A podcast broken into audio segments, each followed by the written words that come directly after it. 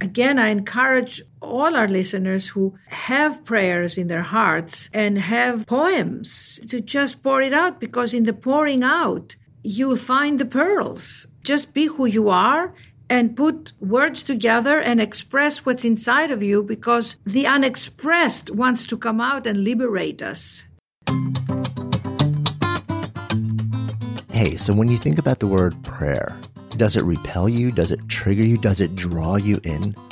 Well, my guest today, Agapi Stassinopoulos, she offers a way into this sometimes loaded word and practice that's both expansive and inclusive and really powerful, no matter your beliefs, your background, your relationship with any kind of organized tradition or religion. The type of prayer that she invites us to invoke, it operates on a very different level. One that anyone can get behind and find connection and solace from. And this idea, along with many specific examples, it's also the focus of her newest book, Speaking with Spirit. So Agapi is what I like to call a walking hug.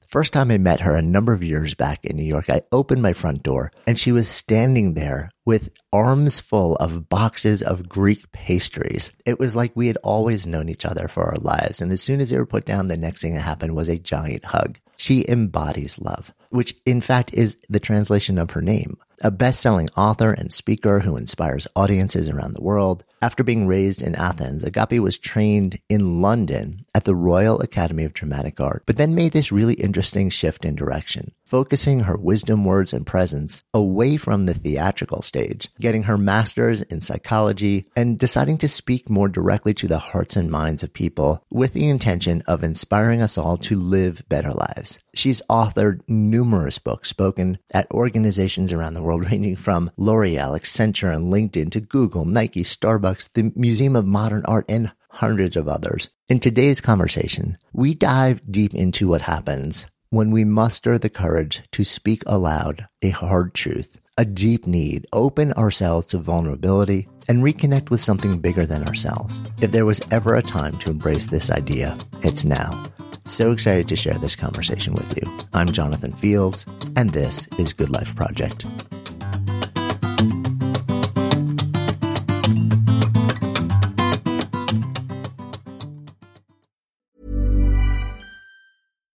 Deserves the best, and there's no better place to shop for Mother's Day than Whole Foods Market. They're your destination for unbeatable savings, from premium gifts to show-stopping flowers and irresistible desserts. Start by saving 33% with Prime on all body care and candles. Then get a 15-stem bunch of tulips for just $9.99 each with Prime. Round out Mom's menu with festive rosé, irresistible berry chantilly cake, and more special treats. Come celebrate Mother's Day at Whole Foods Market. Hiring for your small business? If you're not looking for professionals on LinkedIn, you're looking in the wrong place. That's like looking for your car keys in a fish tank. LinkedIn helps you hire professionals you can't find anywhere else, even those who aren't actively searching for a new job but might be open to the perfect role. In a given month, over 70% of LinkedIn users don't even visit other leading job sites. So start looking in the right place. With LinkedIn, you can hire professionals like a professional. Post your free job on linkedin.com slash people today. Hi, I'm Daniel, founder of Pretty Litter. Cats and cat owners deserve better than any old-fashioned litter. That's why I teamed up with scientists and veterinarians to create Pretty Litter. Its innovative crystal formula has superior odor control and weighs up to 80% less than clay litter. Pretty Litter even monitors health by changing colors to help detect early signs of potential illness. It's the world's smartest kitty litter. Go to prettylitter.com and use code ACAST for 20% off your first order and a free cat toy. Terms and conditions apply. See site for details.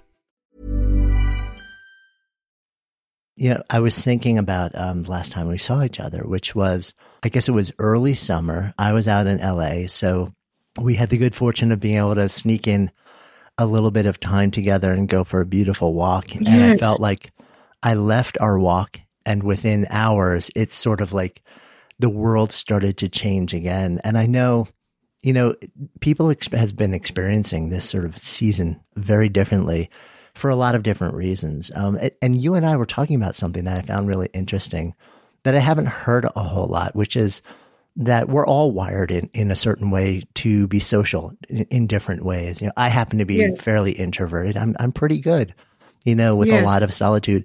You're much more extroverted. You're much somebody who really loves to be around people and come alive. And you were sharing that this season has been really difficult for you for a lot of reasons, but also socially, it's been challenging because it really it inhibits the way that you you really one of the ways that you really come fully alive. Exactly, and and you talked uh, about this in your book so beautifully um, about the personality of the performer, and uh, I, you know I am a performer, and um, you know trained as an actress since I was a young girl. Uh, my joy was always to be with people and make them happy and engage and bring my joy. And I, I really do feel it is my God given gift that there is this joy in me that becomes more awakened and alive when I am with people. And I think a lot of people are wired that way, and a lot of people are wired the other way.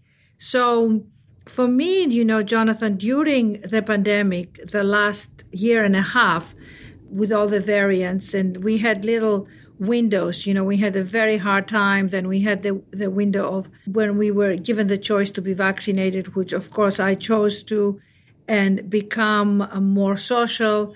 And then we were back on the Delta variant. And then we had a little break, and I came back to New York. And uh, I am in New York right now. And uh, there was so much joy to be able to go to see plays again, obviously masked and um, everyone vaccinated. But there was this wonderful feeling of suddenly being at the ballet after a year and a half in the theater and uh, going to restaurants, seeing friends. Uh, there was a sense of we had uh, gained back something that I felt so, so deprived, and then back to this new phase. So for me, the year before time now, the year and a half, uh, I was extremely challenged, and I was challenged to my core. I was challenged to find a, a new avenue. It's almost like, you know, the river flows a certain way, and then the river is about to flow, and then it runs against a wall and a brick wall. And then what does the river do? You just got to find a way either around the wall or go to the left or go to the right or uh, or back up and uh, become stagnant and and start to um, not flow. So because I had this commitment to write this book, you know, speaking with spirit, fifty two prayers for uh, to guide and inspire and uplift you. I had to draw inside of me a whole new muscle and find the spirit inside of me and, you know, while I was crying and while I was throwing a temper tantrum and uh, while all my wise friends and would say, it's time to accept what's going on and it's time to surrender. And, and, you know, and I would go, but you don't understand. This is so painful to not be able to see any of my friends, to constantly be on Zoom, to constantly be on FaceTime. And um, because of that, I found a new avenue. I found a depth inside of me. I found the deeper part of agape, the deeper spirit that lives and breathes in all of us 24 7. And I saw how, in a way, it was a setup. It was a setup that I had to, to find it through these very difficult circumstances. And I had to um, find it in the tenderness of my spirit, in the kindness of, for myself, in the compassion for myself, and then uh, make me almost like a priority to survive this difficult time and become softer inside, become kinder and softer, and and and the edges that were there, kind of screaming and yelling, I had to comfort them. So I think I think as human beings, one of the greatest gifts we can give ourselves is to, to learn ways to soothe ourselves. Hmm. Because each one of us, Jonathan, has our struggles. I mean, obviously, now all of us are in this humongous struggle of the pandemic. But before that, or even when this subsides, there is always going to be the human struggle inside. We all have it. So how do how do we show up for ourselves and soothe ourselves to me is the greatest awareness we can have that no one teaches us at school. Uh, and I and I use the word soothe and comfort rather than love, because yes, we all want to love ourselves, but it's it's it's very practical. How do you? It's almost like caressing yourself in your in your difficult moments. It's it's and that's where, which we'll talk more about, where I found the incredible gift of prayer. Because to me prayer became like the the blanket over the wound. He became the the velveteen the velveteen rabbit became the velveteen caress over the heartache and i'm still finding that satin velveteen caress of the prayer which is opening the heart and bowing down and saying Beloved, this is hard for me. I am suffering. I am hurting. I am in pain. I don't know where the pathway is for me. Please show me. And in that asking, there is an extraordinary kindness that happens because the spirit, the universe, the source, whatever we call it, Jonathan, is loving is loving, is sweetness. At least that's how I experience it. And that's why I wanted to pour that in this book because I know that place intimately. I'm not always there, I don't always find it, but I know it exists. And I think for all of us to call ourselves forward to say, my friends, let's go there. Mm. I know it's it's an interesting moment in so many ways and a challenging moment in so many ways for you to sit down and spend a huge amount of your time over these months working on a book. Um, a, a lot of folks have been struggling to feel like they are able to access something deeper, to create, to generate yes. in this moment in yes. time. And I remember you describing to me the process of this book being different, almost like it's being channeled through you. Yes, yes. And I'm curious, I want to get into a lot of the ideas, of course, but you as as somebody who has spent a lot of time writing numerous books, who's been on stage, who's when you sit down to write a substantial work in a moment like this, how was the process different for you?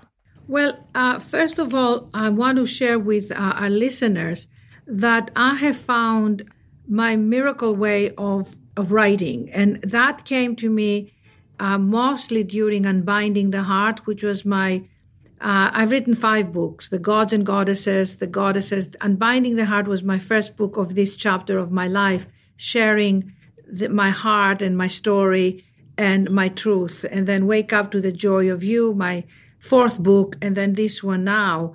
And when I was writing Unbinding the Heart, uh, I discovered the way that was easier for me to write is because I'm a storyteller. I would find a person who was very soulful and very compatible and resonant with me, almost like a friend. And I would embrace them and I would say, Listen, I want to tell you my story, or I want to tell you uh, this happened to me. And I would I dictate it and the person just writes it. Now, what happens in that moment? I could be walking up a street and dictating. I could be sitting in a cafe. Sometimes I dictate in my uh, iPhone or I dictate in the um, app in the computer, but I prefer to be with a person because I receive their acceptance or their their receptivity, and that makes me go deeper. And I absolutely do not censor myself at all. I just pour it out. And then I take these words that I've just poured out and I print them.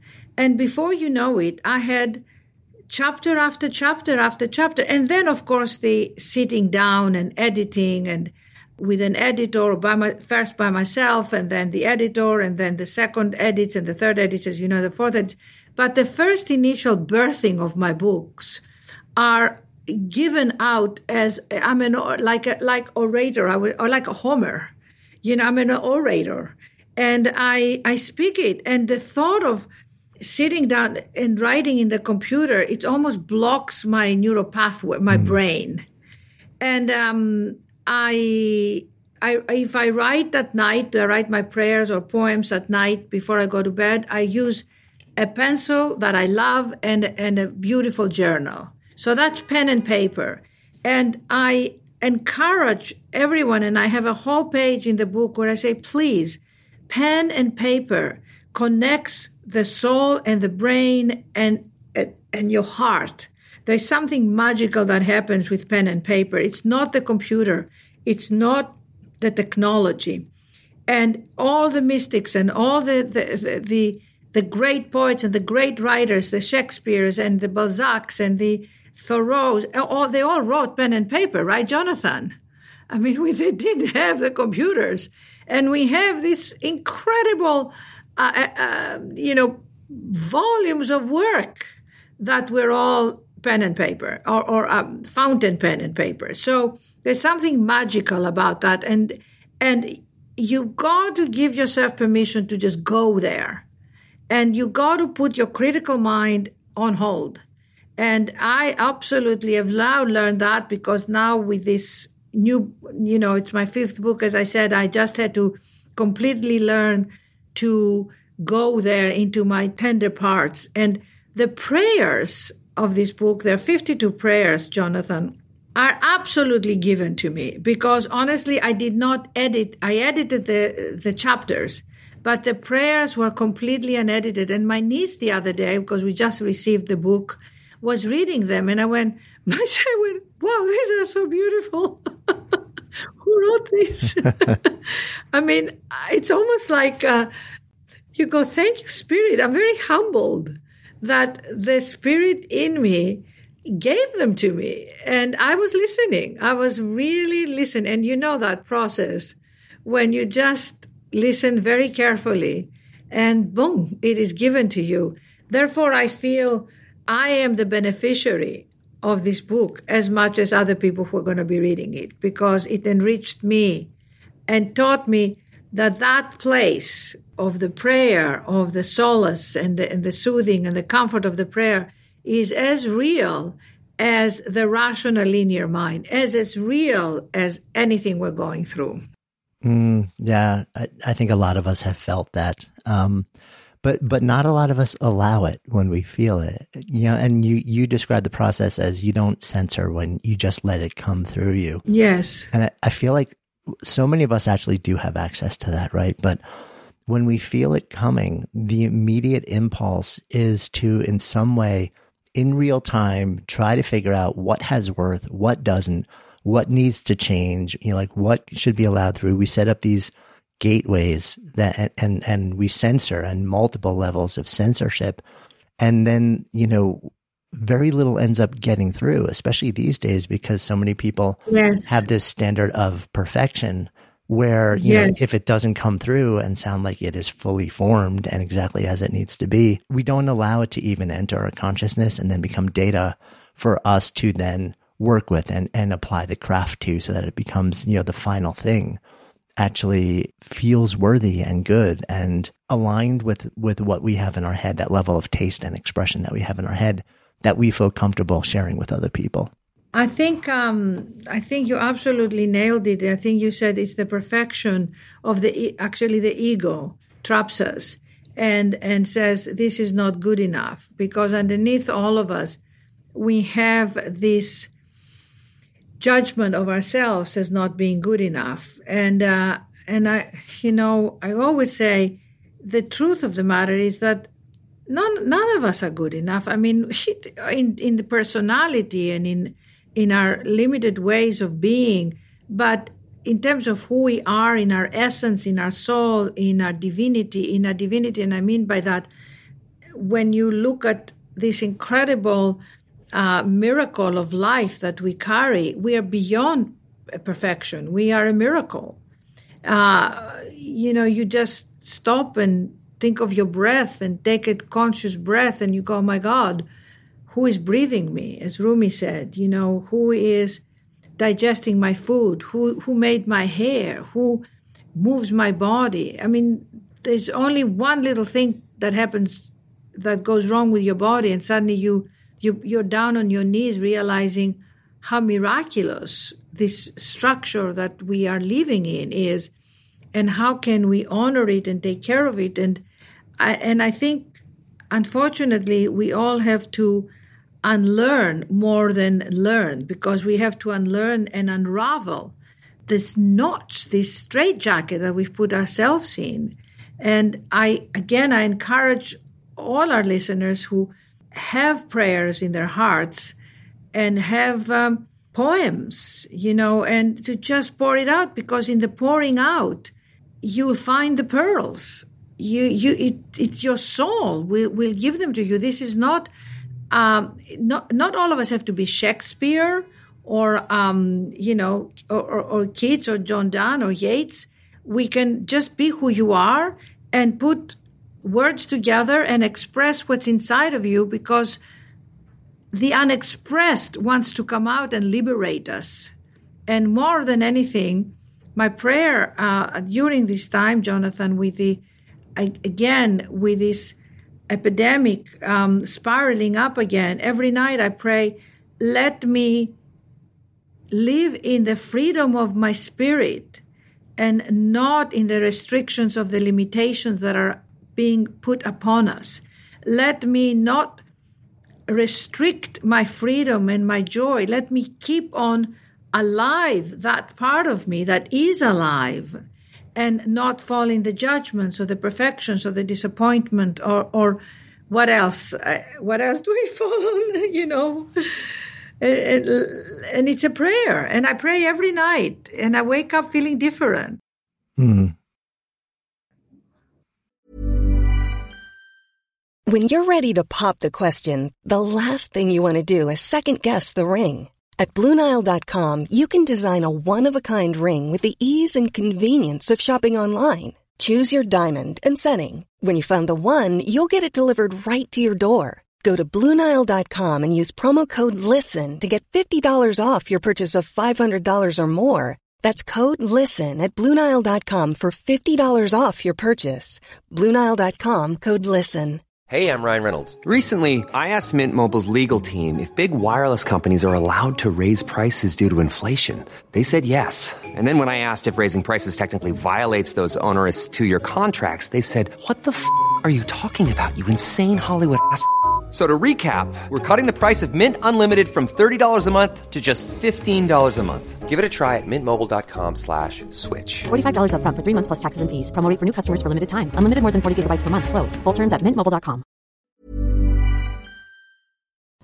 Good Life Project is sponsored by NetSuite. So I remember when our businesses were just starting to really scale. It was amazing and also added complexity and stress. And the things that I used to do in hours were taking days, too many spreadsheets, too many systems, no single source of truth. If that sounds familiar, you should know these numbers. 37,000 25 and 1. 37,000 businesses have upgraded to NetSuite by Oracle. 25. NetSuite turns 25 this year. That's 25 years of helping businesses do more with less, close their books in days, not weeks, and drive down costs. And one, because your business is one of a kind. So you get a customized solution for all of your key performance indicators in one efficient system with one source of truth, manage risk, get reliable forecasts, and improve margins. Everything you need to grow all in one place. And right now, download NetSuite's popular KPI checklist designed to give you consistently excellent performance absolutely free at netsuite.com slash goodlife. That's netsuite.com slash goodlife to get your own KPI checklist. netsuite.com slash goodlife. Good Life Project is sponsored by Lexus GX. So have you ever owned something that inspired you to just up your game? For me, it was this high-end mountain bike. I love the ultralight frame, the suspension, the precision gearing, and I realized it deserved to be ridden to its full potential. So I started training harder so I could experience the joy it could give back to me. And it paid off. That bike helped me discover just new levels of performance and straight up joy. When we own exceptional things, they inspire us to do exceptional things. The all new Lexus GX has an exceptional capability that will have you seeing possibilities you never knew existed. Its advanced technology and luxurious interior mean that wherever you go, you'll never go without. Imagine tackling rugged landscapes with the available 33 inch all terrain tires and multi-terrain select, then unwinding with the available front row massaging seats. This is a vehicle that inspires you to go further to live up to its full potential. So why settle? Live up to the all new Lexus GX, luxury beyond limits. Experience amazing at your Lexus dealer. I know, I know you actually you, you have this perfectionism prayer in this new in your book. Yes, I was actually looking for it. If you have it handy, I would love if you would share that with us. Yes, and it is. Um, uh, let me find it in the. There we are. The imprisonment of perfectionism. Uh, it's chapter eighteen, page one eighteen, and I love that that prayer. The imprisonment of perfectionism. And it starts like that. What would your life be like if you gave up your ideal of perfectionism, whatever it looks like for you? That, in essence, is liberation. So let us let us pray. Dear beloved, I see how my desire for things to be perfect and harmonious is costing me my well-being, my freedom and my peace. I recognize the deep fear within me that if I let go, relax, and let things be as they are, sometimes messy and unpredictable, as life mostly is, everything will fall apart, including me. I understand that my perfectionism was born out of a need for survival at a certain time in my life, when I believed that if I was perfect, I would control a world that in my childhood was out of my control. If I was perfect, I would be okay.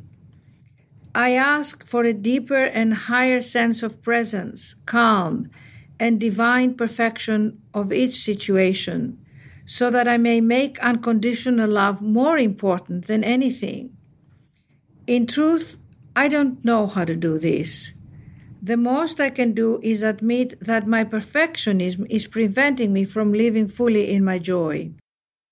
I ask now to let go of how I think things should be so I may elevate my consciousness and see the perfection in how things are. After all, there are so many things over which I have no control. So, what is the point of fighting? Release me from my resistance to reality and allow me to find inner balance and inner perfection and not expect to find it in the outer world. May I experience more gratitude in the midst of turmoil and give myself the space to release my judgments of myself that tell me I'm not enough and turn my attention instead to the beauty to be found in life's imperfections. I exhale and I experience the unbinding of the ties that have closed me in. And now I can let myself really breathe and be in my perfect divine expression. So be it. Mm. Mm, so beautiful. Thank you for sharing that. You know, it also brings up something that you speak about, which is, you know, on the one hand, we have this tendency towards perfection and you have this you, you share this beautiful offering. Um, sometimes we we will literally judge ourselves for the way in which we pray in the way in which we pursue our spiritual side. I mean, you, you described yes. this, this phenomenon of not just material perfectionism, not just like this thing I'm working on, this business, this relationship, whatever it is. It's not exactly the way I want it to be, but but even the notion of how we exist as spiritual beings, you describe it as spiritual perfectionism. We create this overlay in that context that gives so much more weight to the way that we live. Exactly, and and uh, and that that's because we have this image of what it is like to be a spiritual being. You know, that you, you if you're spiritual, for example, you know you don't get angry and you don't get jealous and and you don't get down and and we judge ourselves because we have to be lofty you know and and and really the, who put that in there i mean we're human beings and we have the gamut of emotions and we have the dark and the light and and that's why you know it is so sweet, Jonathan, to see, uh, to listen. I'm sure you know you have your beautiful daughter when you know when she was little, how she prayed, you know, and how we all prayed when we were little. We would have conversations with uh, with invisible beings, whether it is our fairies or our god or our animals, or but we live in this in between worlds between the, the material world and the imaginary spiritual world, which are very close actually, because where we're all challenged is that, uh, you know, we start to talk about God and the, and the divine, and we do not see it, we do not feel it, we do not touch it, we do not, um, we know it intuitively, we get a sense of it, I mean, I pray and I use this prayer about the light a lot. And I, uh, like you, you know, I'm a meditator and I call in the light and I call in the presence and I feel the presence. And then when I am in, in, in my need to, to bring a greater solace or comfort or balance in my life, to just just ask. And that's why in the, in these prayers here i say I, I got i have like quick fix for god. You know like i'm in turmoil right now. Please show me how is there another way? How can i shift? And it's like you're asking from a place of vulnerability and openness. And most of my prayers start by really totally uh, facing and expressing where you're at and it's uh, you don't have to to show up with your sunday best. You show up in your most nakedness. And and listen we've all seen i mean i've saw both my parents pass. And you know when people are in this late stage of their lives and they are close to dying it is the most naked vulnerable and yet transcendental experience because the body is starting to give in and then you feel the spirit and the presence. And and I have story upon story in in this book as well about these profound experiences of my parents dying and and and transcending. So why not give ourselves that uh, exquisite vulnerability uh, of um, of our open heart and being like a child uh, allowing ourselves to ask whatever the words the words almost don't don't really matter you know they don't matter but they do come and they they do land at places or where they can unlock locked places mm. there's this beautiful prayer of, of a monk you know that he's in a monastery and he's asking God, what can he do to, to serve him more? He said, Can I feed the hungry? Can I plant more trees? Can I go serve the poor? How can I serve you more? Because I love you so much, the monk is saying. And he hears this inner voice saying, Shut up and let me love you. mm.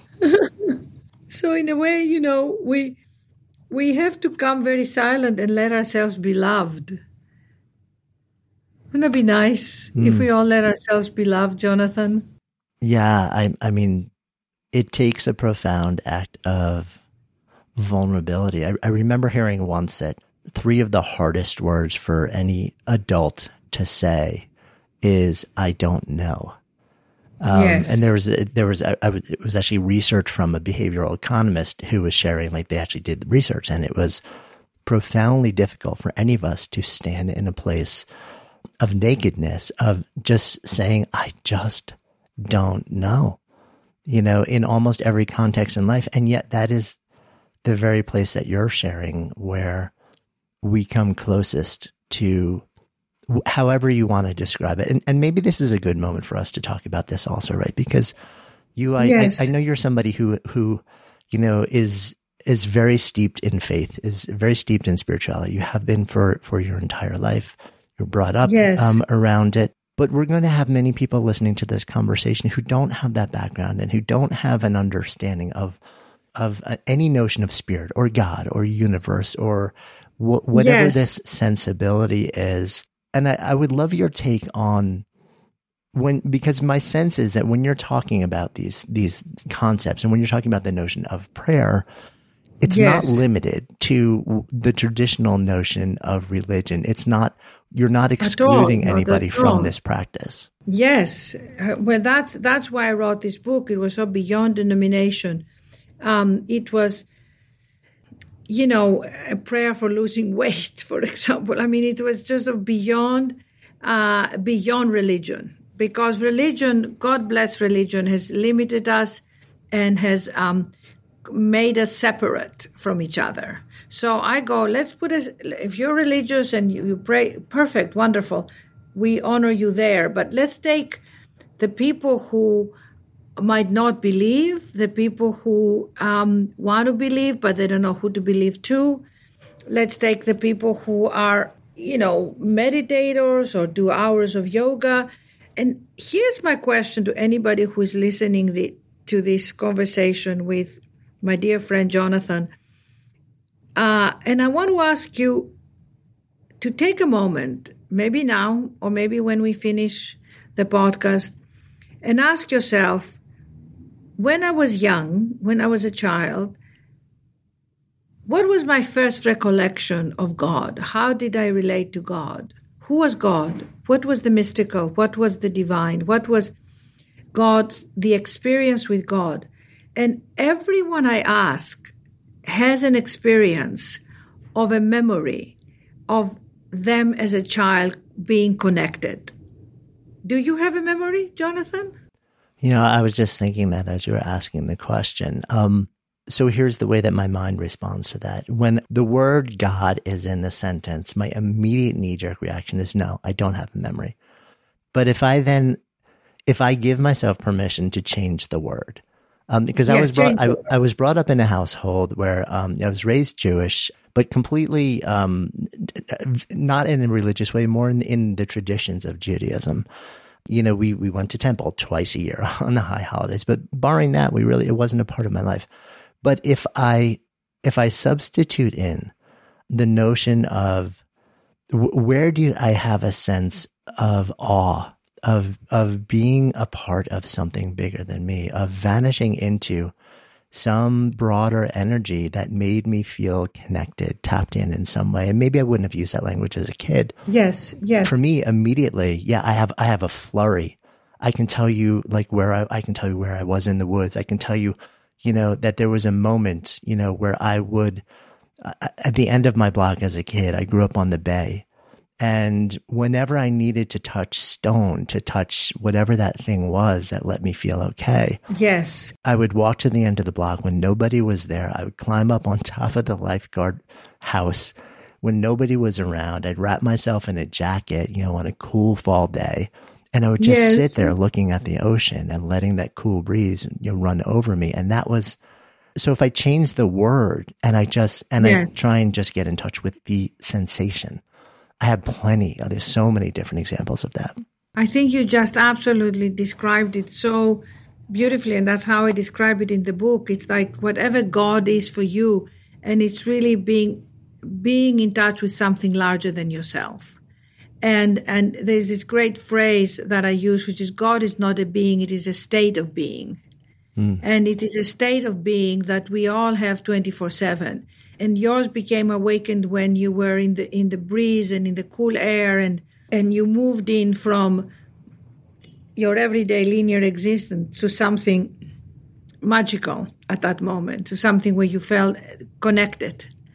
And, and that's the thing that each human being, I promise you, every human being knows that place. And why do we know it? Because we are connected, otherwise, we wouldn't be alive. so if you give yourself permission to say, Oh, that place. Okay, can I commune with that place now? Can I amplify it? Can I solidify it? Can I bring it to my awareness every day? Can I make a practice where this becomes more of my daily existence, of my habit, rather than than me? Because you know I'm tired of me. I mean, the me, the me, it's tiring. The me always complains or wants or people don't do things the way I want them to, and you want to control, and you're anxious, and you're fearful, and you're worried, and you have a hundred things in your to-do list, and it's like it's tiring to be you, to be us, basically. It's it's tiring. So when you let go of this, ah, and and for me, you know, when I was a young girl, about in my I was twelve, I think, and my parents separated, and I was in a lot of angst and pain, and I would lie in my bed and I would pray, but I didn't quite know who I was praying to. I would just ask for help, and I always felt this velveteen hand over my hand caressing me. It was the most extraordinary thing.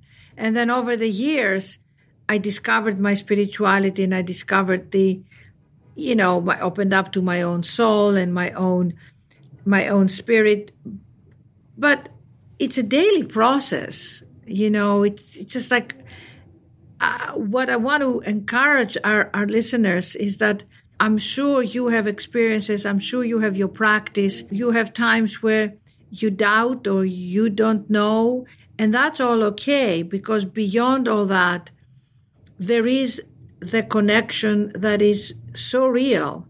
And in the silence uh, at night when we go to sleep, in those moments, or being in nature, or, um, you know, walking in the street and just allowing the reverence. I just, it's really like a, a or, when we're in service to someone else, when you're when you're holding a baby, my God, you just feel the enveloped in the presence you know, even when you change their diapers, you feel enveloped in the miracle of. So, you know, I have the story in this book of a young girl who was at our, a dinner one night and she was going through a very hard time. She was, um, she had lost her job and her mother wasn't well and her boyfriend of seven years left and, and she was like hit in every level. And Arianna, my sister said to me, why don't you pray for, you know, Jennifer? Let's say her name was Jennifer uh, and I go up to her and I said, Jennifer, do you ever pray? And she said, I don't know who to pray. Who do you pray to? And that's a question I get asked a lot. Who do you pray to? And I said, well, for a start, let's pray to your 36 trillion cells who are making you right now, and you have nothing to do with it.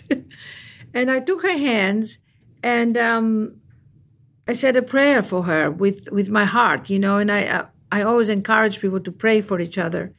And I said, let's ask for the light to, in you to come and show you new ways. And, and out of this, you, you'll rise like a phoenix and you will find uh, new pathways. And, and whatever the words were, she started to, to cry. I sobbed. I mean, she kept sobbing and all the pain came out. And then she said to me, Nobody has ever done that for me. Well, you know, it's been four years since that happened, and this woman has completely reinvented herself. Because I feel we have we all have that in us. And praying for other people is so incredible. I I I now you know, we didn't pray before we started this, but we are praying in a way beyond the words. But uh, I pray before podcasts. I pray before meetings. I pray when I am sitting to dinner with my family. We we pray evoking. It's really like demystifying the word prayer and say evoking our wishes. Uh, in Greek, prosephi means towards your wishes. Towards your wishes. And we all have wishes daily. What are your wishes right now, my friends, as you're listening? Whatever your wish is, you would like more strength, you would like more confidence, you would like to be more financially independent, you would like to be more creative, would you like to, to feel more, more included with other people? Would you like to be able to express how you feel to your significant other? Would you like for your kids to be more connected to you? Sit down and ask for that and say, I ask, I ask right now that my heart softens and, and, and all the love that I have and any, any resentment that I have be released. I ask to release that because we hold on to resentments and we hold on to disappointment. I have a whole chapter about my disappointments. And when you you say, I'm I'm willing to let it go. I don't want to carry my, you know, yesterday's disappointment or two years ago in my heart. I let it go right now and I ask that that spirit come and, and give me and renew me, renew my enthusiasm, renew my day. Um, so tomorrow I don't wake up piling up to today. Mm. Another poem, which I, another, I call them poems, but they're really prayers. Mm. But I, I, I just so love that you address that, Jonathan, about the people who say, Who do I pray to? Well, look, someone is praying inside of you for you because it's breathing you. So pray to that one. Mm. Yeah. You pose a question in the book. What would your life be like if you gave up everything that is holding you back from experiencing your fullness and aliveness of your spirit? Which I think really speaks to this idea. Yes. Yes. And each one of us has the script in our heart, in our hands. And that's why I encourage people to to write and to to open up to that spirit and and there's nothing like speaking it and writing it and not judging it and giving ourselves permission to to go there you know and and, and it is vulnerable it's vulnerable when you hear yourself speak your prayers but you know if anything this pandemic has taught us is that we are also unbelievably vulnerable and to pretend that we are not to pretend that we know everything and and uh, we are in control is a mockery because mm. we don't. Good Life Project is sponsored by Lexus GX. So have you ever owned something that inspired you to just up your game? For me, it was this high-end mountain bike. I love the ultralight frame, the suspension, the precision gearing, and I realized it deserved to be ridden to its full potential. So I started training harder so I could experience the joy it could give back to me. And it paid off. That bike helped me discover just new levels of performance and straight up joy. When we own exceptional things, they inspire us to do exceptional things. The all new Lexus GX has an exceptional capability that will have you seeing possibilities you never knew existed. Its advanced technology and luxurious interior mean that wherever you go, you'll never go without. Imagine tackling rugged landscapes with the available 33 inch all terrain tires and multi terrain select, then unwinding with the available front row massaging seats. This is a vehicle that inspires you to go further to live up to its full potential. So why settle? Live up to the all new Lexus GX, luxury beyond limits. Experience amazing at your Lexus dealer. Hi, I'm Daniel, founder of Pretty Litter. Did you know cats tend to hide symptoms of sickness and pain? I learned this the hard way after losing my cat, Gingy. So I created Pretty Litter, a health monitoring litter that helps detect early signs of illness by changing colors, saving you money and potentially your cat's life. Pretty Litter is veterinarian developed, and it's the easiest way to keep tabs on your fur baby's health right at home. Go to prettylitter.com and use code ACAST for 20% off your first order and a free cat toy. Terms and conditions apply. See site for details. Imagine the softest sheets you've ever felt. Now imagine them getting even softer over time. That's what you'll feel with Boll and Branch's organic cotton sheets. In a recent customer survey, 96% replied that Boll and Branch sheets get softer with every wash. Start getting your best night's sleep in these sheets that get softer and softer for years to come. Try their sheets with a 30-night guarantee. Plus, get 15% off your first order at bollandbranch.com. Code BUTTERY. Exclusions apply. See site for details.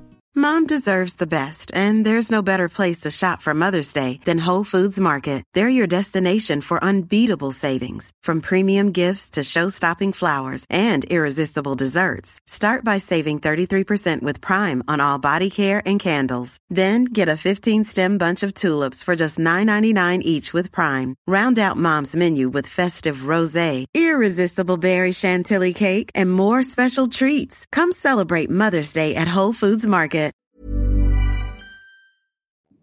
You also um, you note that literally the the act of opening up to our creativity itself is a form of prayer. And and I was when I read that, I was I was really thinking about that because I was wondering I was just letting it land in my heart and saying, does this feel true to me? And the act of creativity is so profoundly vulnerable when you really allow yourself to go there that yes. I started to really see the parallels that yes, like this is interestingly, because it seems like the way that you describe prayer, everyone, it starts with acknowledging the, the truth of where you are at this moment in time, whether you want to be there or not.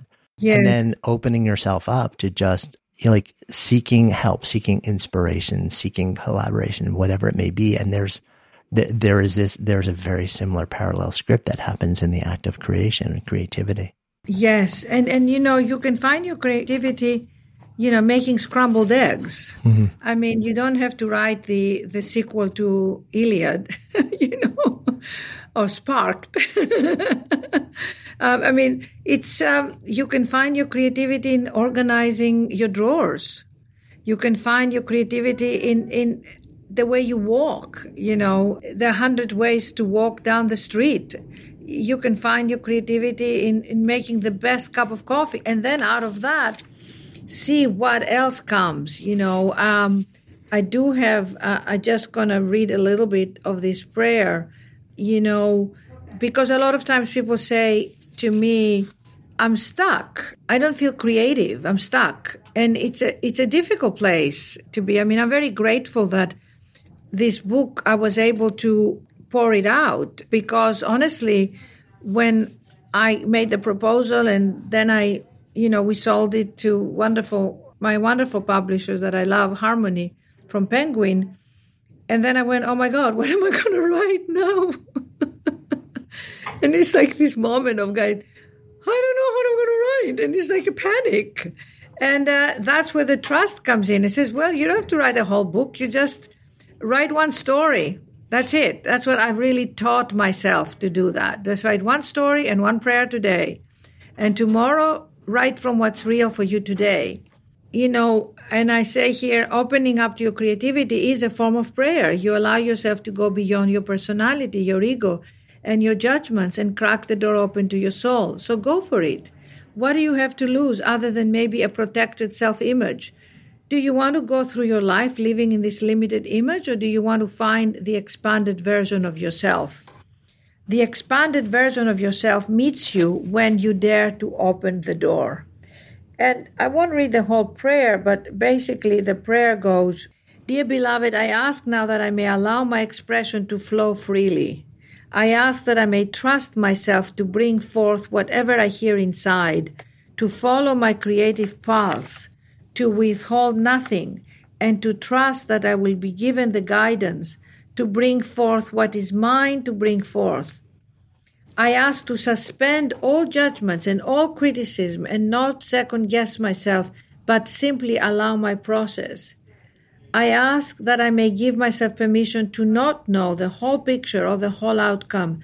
I give myself permission to take every step as it is present in the day and to trust that the pieces will unfold and will be revealed to me. I ask that I may be connected to my source, know that I am a creative being, and not compare my expression to anyone else's. I release myself from any self imposed pressure and I allow my own rhythm to unfold. To do this as an offering back to the life that is given to me and to the uniqueness that is mine to live by. I allow my divine inspiration, no matter how small my contribution.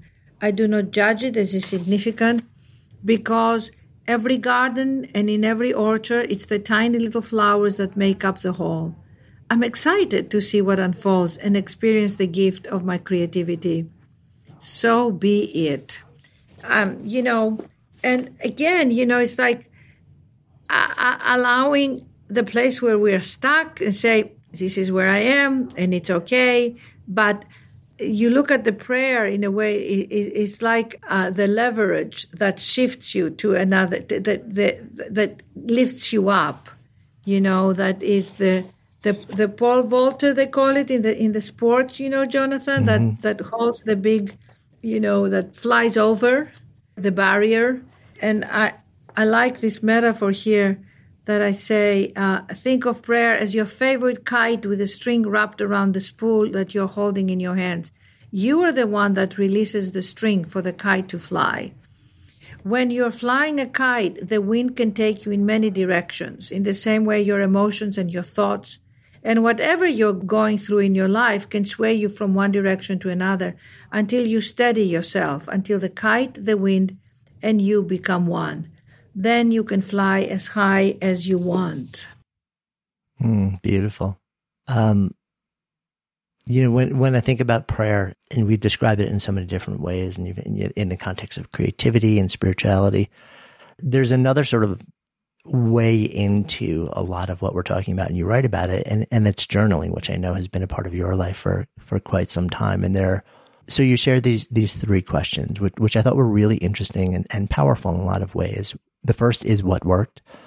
And then what would I like to bring more of into my life? And then what does the spirit have to say to me? Oh, yes. And I almost feel like this is directing us because we brought up the question, who do I pray to? But then, yes. you know, another question I imagine for a lot of people is, what are the topics? Like, what do I pray about or for? Or like, where do I focus it? And what we're really asking when we ask that is, what domains, what areas of my life am I willing to stand naked in and be open to? And then look for um, guidance and also um, change. And these three questions I thought were really valuable in, in that context. Yes, and, and I think it frames the day because you know you if you take what you know the good that came out of the day and you go what good? Thank you. This was good and i'm I, am i am investing in this good that happened today no matter what or little. Uh, but then tomorrow i want more of that and you claim it. And then you you go quiet and you say spirit speaks to me. I had a whole workshop that i did once and the phrase that we all used was you know, spirit speaks to me. And it is profound because your spirit, your living, breathing spirit in you wants to communicate to you. And in the moment, and, and the spirit might just say something so practical. It might just, you know, say, drink more water before you go to bed or drink drink less water before you go to bed because then you go to the bathroom too much. It's like it's spirit is not like uh, out there. It's spirit can be very practical. very spirit is very practical and it will mentor you. And um, I, I was doing a podcast the other day with a beautiful uh, mother daughter and the daughter said oh my god i just i just got it that God is really inside of me. So when I'm praying, I'm really praying to a wiser part of me. And it was so sweet how she suddenly had this awakening because we're not, you know, the kingdom of heaven is within. I mean, every religion, in a way, has hammered that, that down. The kingdom of heaven is within. So when, when we're praying, we're really accessing another vibration in ourselves, a, a, a quieter vibration, wiser vibration. It's extraordinary. And to think that most of us live with this treasure of our soul, but we never really open up the gate. Well, we sometimes we open up the gate, but most of us are keeping it dormant. You know, and so I had such passion in, in, in sharing in this book that open the gate. You don't you don't have to be anything than you are and find the treasures. And and if you do, please let me know. I'm going to give you my email. agapi at unbindingtheheart.com. Agapi at unbindingtheheart.com. And as you read this book and as you uncover a truth, it means so much to me if you would share it uh, with me and share it with Jonathan and say, God, I, I, I just, I just realized that in opening that, I was given the solution I was looking for. I was given the inner guidance where to where to go um, in this direction, and and it is so sweet when we start to partner with, for a lack of a better word, God. I mean, you just said it. I, God is so limiting and it has so much charge for so many people. But if you find out another word, please let me know because if I ever tattooed anything in my forehead, what it would say is, God is my partner. And when you open up and you realize that that spirit in us is our lover, is our beloved, is our the one who comforts us, who soothes us, and if you dare to go in the fading of that and go there often till it becomes the familiar voice. And in the middle of your meetings, you could be sitting in a meeting with people and and suddenly you hear this voice that says, You know, that person across from you is having a heartache about something right now. Talk to them afterwards. And your heart hears their heart. And you go up to them and you say, I just wanted to ask you, is everything good with you? And how's your life? Or you open up your heart and the person suddenly says, Well, I'm I'm having a hard time. My my mother was diagnosed with cancer, or my father um, is in hospice, or uh, you know, it can be hundreds of things that people are going through, but they, they don't express them. But and to me, that is prayer with someone else because the Spirit guides us because we've made ourselves available to Spirit. Mm. I mean, there's nothing more profound than that. Yeah. Make yourself available. It sounds like you're describing prayer as really just the experience of making yourself available to spirit. Available to spirit, exactly. Whatever words you want, whatever, however you want to structure it and phrase it, it's the deeper notion that you describe as it really. Yeah, I mean, so many people say, you know, when I sing, I feel the spirit in me. You know, how many people I mean, and again, you don't have to be Pavarotti. You can just sing in the kitchen, you know, you can sing to your family. Uh, I, I, I, knew a family where the father uh, sang the prayers for dinner every time, you know, and the kids used to make fun of him. But how beautiful is that? Mm. You know, Kabir says, when you really look for me, you know, the mystic poet Kabir, who just Kabir and Rumi and Hafiz, the mystic poets. He says, When you really look for me, you'll see me instantly. You will find me in the tiniest house of time. Kabir says, Student, tell me what is God? He is the breath inside the breath. Mm. We are in a moment where I think we all need to reconnect with the breath inside the breath. Yes. I know you also, we've had conversations about this, and you're right about like we are, humanity is in a moment of what you describe as spiritual crisis. Yes, yes. And coming into the reverence of, of life and each one of us honoring our life and, and being more compassionate, more uh, loving to ourselves and to each other is so essential, Jonathan, right now, because, and we don't have to define spirituality. It's, spirituality is really kindness and loving and, and listening listening to each other and embracing all parts of ourselves and the fragility of life.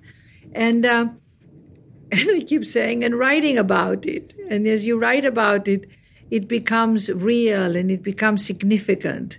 And you're, uh, you realize that you matter. You, uh, each person that is listening to this and each person that we come in contact, each one of us matters no one matters more than another and no one matters less than another and uh, you know my uh, dedication to the when i was thinking who to dedicate the book and my prayer was to the spirit that lives in all of us with a prayer that we will remember our oneness. And i think the greatest pain that we all suffer from is the pain of separation. And it's separation from each other but it's more separation from self. So again, opening the gate with the prayer is healing the separation and and realizing that the one that that breathes us and is with us the the one that our maker or whatever the source the, the, the universe is completely in connection with us every day 24/7 24/7 so you know open up the gate and and and share with us. I, I love listening. I'll give you my email one more time agapi at unbindingtheheart.com. I also have a lot of meditations that I send out, and uh, the book is also an audio that you can download and listen to it. But let's go deeper. Mm-hmm. Let's go deeper. This is the time to go deeper, and it if it is hard to go deeper, call on someone that has gone deeper and ask them to mentor you and to, to, to pray for you, meaning to ask that the spirit in them can awaken the spirit in you.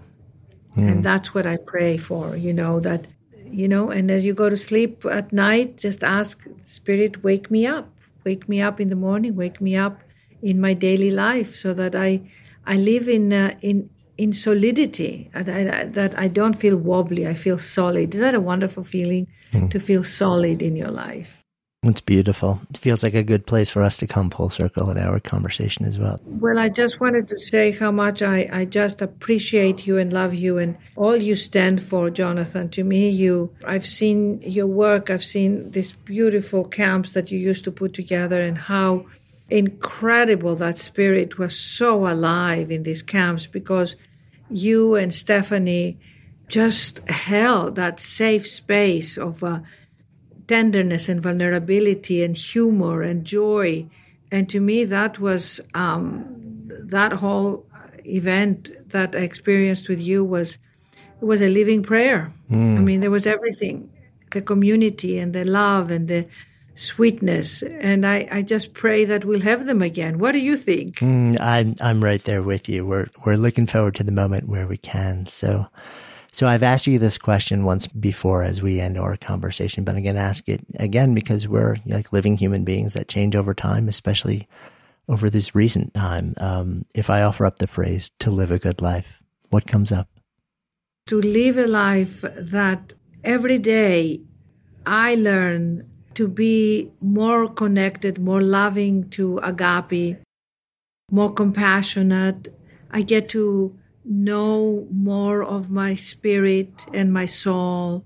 And I have a good time with others and I open up to embrace and, and have break bread or Greek food with others and have this um, fellowship with the ones I love. And to for me to live a good life is is not to dwell in worry, not to dwell in the future, not to dwell in what if happens or this doesn't happen, and not to dwell in, in anxiety, and more than anything, to be healthy.